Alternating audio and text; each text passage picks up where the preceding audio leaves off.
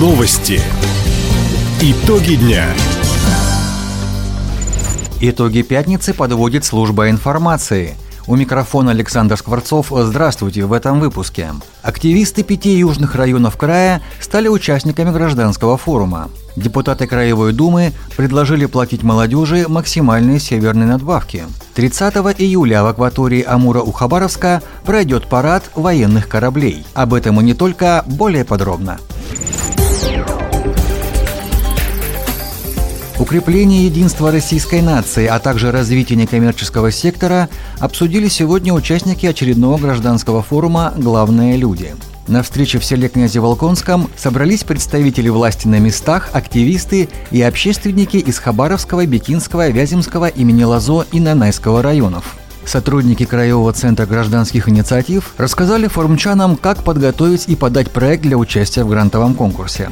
Отметим, ранее в регионе уже прошли собрания инициативных граждан в Комсомольске, Чекдамыне и Ванина. Краевой этап гражданского форума «Главные люди» состоится в Хабаровске в октябре. Лесоперерабатывающее предприятие в районе имени Лазо расширит производство. Компания «Тумнинский прииск» получила льготный заем от Краевого фонда развития промышленности. 20 миллионов рублей направили на закупку сушильного комплекса.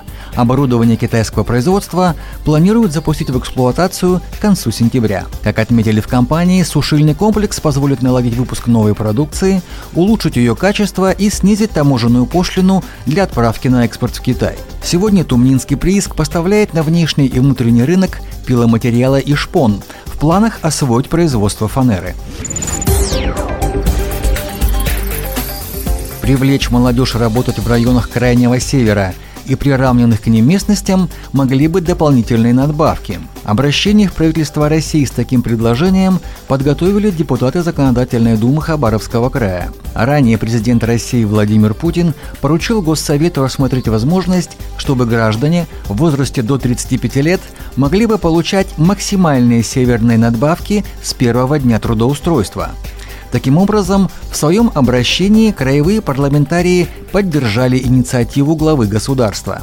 Принятая на федеральном уровне норма могла бы частично решить проблему дефицита кадров на большей части территории края, говорит председатель Законодательной думы Хабаровского края Ирина Зикунова. Районы Крайнего Севера и приравненные к ним местности – это наиболее сложные территории для привлечения кадров, в особенности в такие значимые сферы, как образование. И поэтому с целью стимулировать устраиваться на работу в этих территориях и местностях мы приняли обращение в правительство Российской Федерации с предложением принять норму, позволяющую устанавливать пакет надбавок за работу в районах Крайнего Севера и приравненных к ним местностях уже с первого года работы так, чтобы для молодых специалистов, приезжающих в северные районы, заработная плата стартовала с приемлемого уровня, создавая дополнительные стимулы для укрепления системы образования как раз вот в этих муниципальных районах.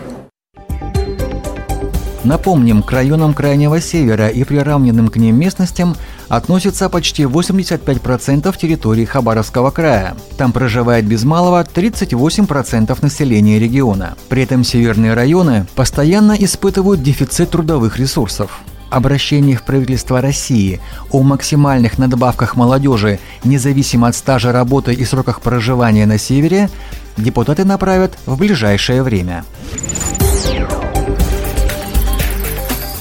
Компания «Хабаровские авиалинии» открыла продажу билетов на дополнительные рейсы из Хабаровска в Нелькан и обратно. Воздушное судно отправится в полет 10 августа. Время вылета из краевой столицы – 10 часов 35 минут. Посадка в Нелькане в 13.15. Обратный рейс в 14 часов. По пути Ан-24 сделает промежуточную посадку в Николаевске в 15.30. В Хабаровск пассажиры прилетят уже в 6 вечера. Дополнительные рейсы 415D и 416D авиакомпания вела по просьбе администрации Аяномайского района.